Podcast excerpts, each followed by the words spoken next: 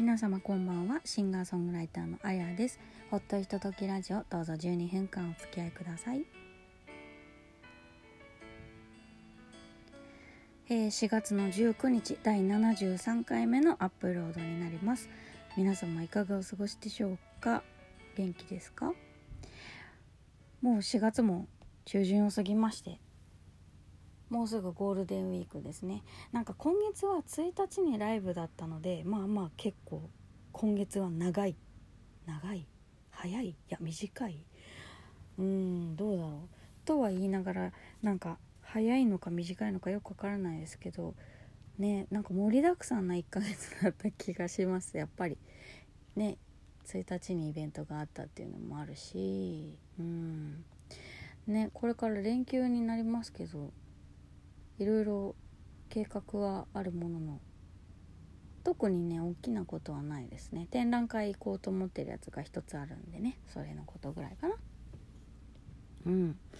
また演奏会見に行ったりとかかな。そう。で最近なんですけどあのアカデミー賞で歌曲賞っていうやつ歌の賞を取った映画でインド映画の「RRR」を見まして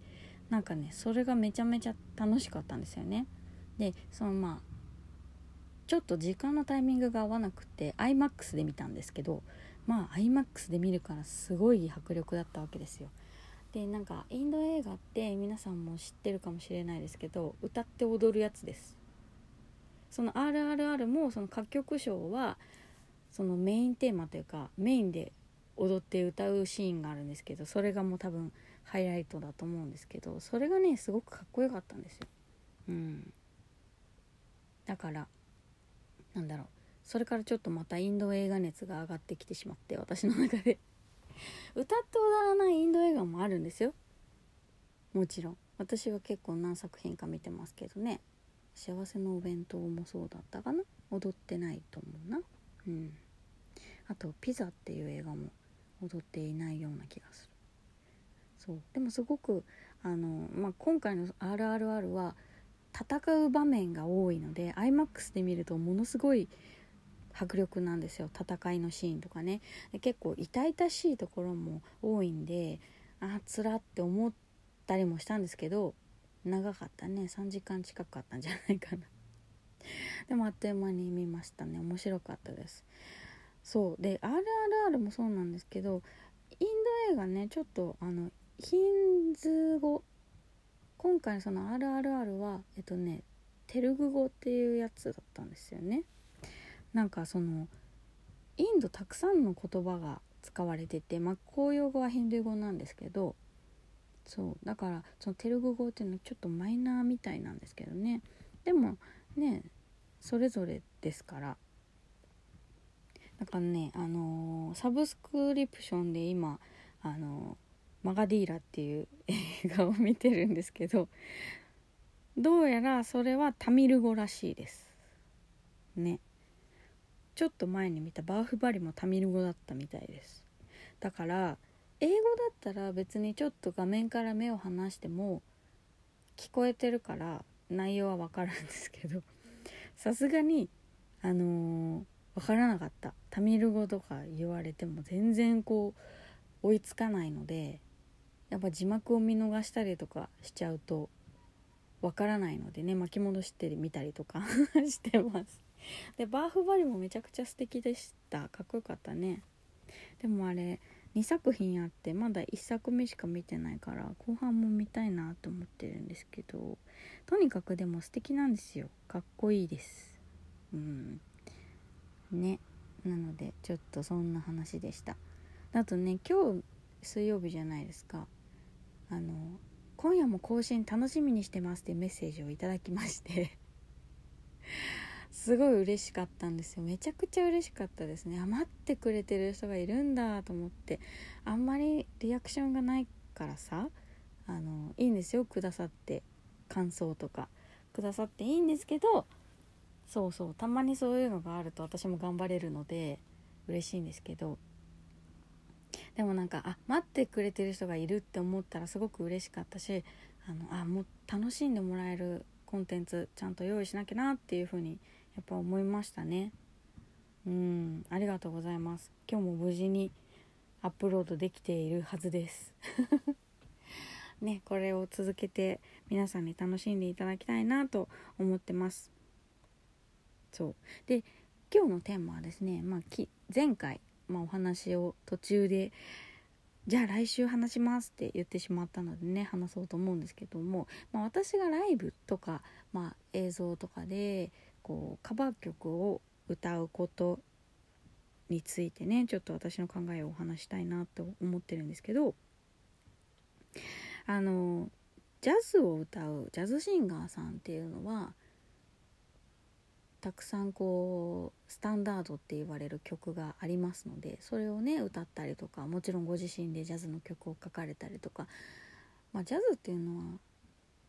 一つのジャンルですからどういう言葉とかどういうものを歌うかっていうのはあんまりこうなんだろ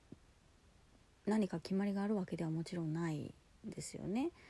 だしそのスタンダードっていうのはたくさんの人に歌われてきたことで浸透してきてる曲なのでいろんな人がいろんなように歌っていてそれは結構皆さん受け入れやすいというかのがあると思うんですよね。で私以前あのお話しした方で釜谷太郎さんでねお話ししたかなと思うんですけどムッシュさんの息子さんなんですけどとお話をした時にあの太郎さんはあのいわゆる絶対音感というのをお持ちなんですよ。だからそのもともとの曲と音が違うっていうのに非常に強い違和感を感じるとおっしゃっていてなるほどと思いました。あのいわゆるカラオケでいうところだとあの半音高くするとか半音低くするとかねあのプラスのキーとかマイナスのキーとかを押してこう自分の声の高さに合ったようにこう曲を胃調するっていうんですけどそう腸を変えるっていう意味ねするんですよね。であのよしとする人もいれば絶対なしって思ってる人もいるんですよ。そうそれは何でかはまあ、それぞれの考え方があると思うんですよね。その原曲元の曲に対するリスペクトの強さだったりとかだったりとか、まあ、あとは何だろうこの高いキーを歌いこなせるっていう自信だとかねなんかいろいろきっとあると思うんですよね。で私がそのカバー曲を歌う時に考えてることっていうのはやっぱり親しみやすさねあのライブで歌う時は特にそうですけど知らない曲ばっかりだったら面白くないって思う方も中にはいらっしゃるとかあとは堀さん馬場さんと一緒にやる時っていうのは特にですけど彼らのメインジャンルのジャズをやっぱり楽しみたいっていうのももちろんあったりとかするのもあります。うん、でそうですねスタンダードを歌いたいっていう気持ちももちろん私の中にあるし来てくださるお客さんが「あこの曲知ってる」とか「この曲あやちゃんが歌うとこういう風になるんだな」とか堀さんが弾くとこうなるんだなとかっていう風に楽しんでもらいたいなっていう気持ちがある。で映像でよくあのー、日本語の曲いわゆる j p o p をカバーしたやつを載せたりとかもしてるんですけど時々ね YouTube で載せたりとかしてるんですけどあれもあのー、なんだろうその曲をきっかけで私のことを知ってくれたら嬉しいな私のオリジナルの曲も聴いてくれたら嬉しいなという気持ちがあってまあ人の心をつかみやすい有名な曲を歌うっていうことをやってます。うん、やっぱでも好きな曲を歌いたい話題の曲を歌いたいっていう風な気持ちももちろんあるよね。あります。で聞いてくれる人がそれを聞いてあああやちゃんが歌うとこういう風になるんだね。っていう風にこう面白く感じてほしいなっていうのがあります、うん、でもこの間もちらっと言ったんですけどなんだろう。松任谷由実さんの曲を歌うとなぜか松任谷由実さんになってしまう。別に寄せてるわけでも真似してるわけでもねこの声を真似してるわけでも全然ないんですよ。だけどなぜかなんだろう。あこれはユーミンですね。っていうのがどうもこうイメージとしてね聞いてる人の耳にというか頭にというかビジョンが出ちゃうような気がするんですよね。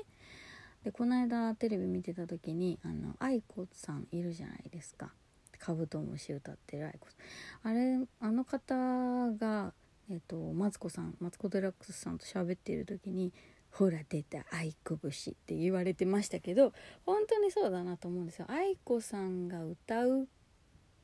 何でもない日本語だとしてもやっぱり愛子さんなんだよなっていうのがある。なんでだろうね別に言葉の使い方とかっていうのがあるわけじゃまああると思う「あたし」って言ってるしそうなんですよ。なんだろうね。愛子さんはひらがなで「あたし」なんですよね。そう。そういうことだとか。やっぱり何かこうオリジナルの人のイメージが見えるようなものだったりするなっていうのは。そこで私が歌うことの意味というか私がこういうふうに歌うとなんかあこういう表現もあるんだねってなんか違ったビジョンが見えたらいいなっていうふうに思ってるんですよ。まあ大層なことではないけれどもやっぱりたくさんの人に楽しんでほしいっていうのが一番なのでうんあやちゃんが歌ったらこうなるんだねっていうのを楽しんでもらえたらいいなと思ってます。でやっぱり私的には自分が書く曲とかも堀さんのピアノが頭になるしね新しい曲を書いてても堀さんが弾いたらこういう風になるんじゃないかなって思ったり馬場さんが弾いてくれたらこういう風になるんじゃないかななんて思いながら書いたりしてます。というわけでこの辺りで失礼します。